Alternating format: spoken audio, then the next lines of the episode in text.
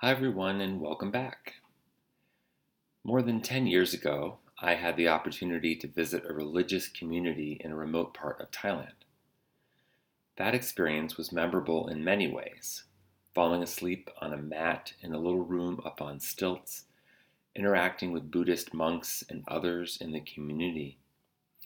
The morning after we arrived, I woke up very early, long before the sun rose and joined a small group of fellow travelers to participate in the collecting of alms in the neighboring village.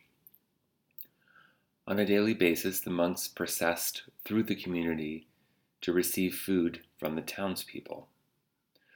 We lined up single file behind the monks, and as we started to walk, the lead monk turned around and put a finger to his lips, indicating that we should refrain from talking. All of this was memorable, but what has probably stayed with me most vividly is that the monks, and therefore I, completed this walk without the benefit of shoes. We were barefoot. Initially, I didn't think much about why we were all barefoot, other than that I'd seen monks barefoot or in sandals in the past.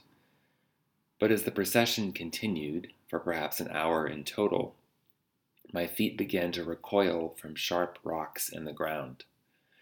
By the time we reached the end of our journey, my feet were sore, cut up, and bleeding.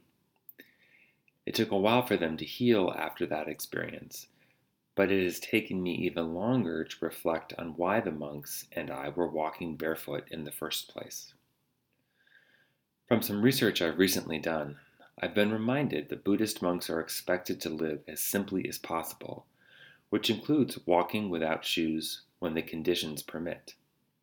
While I don't consider myself a highly materialistic person by the standards of American culture, thinking about this experience has caused me to recognize my own cultural valuing of comfort.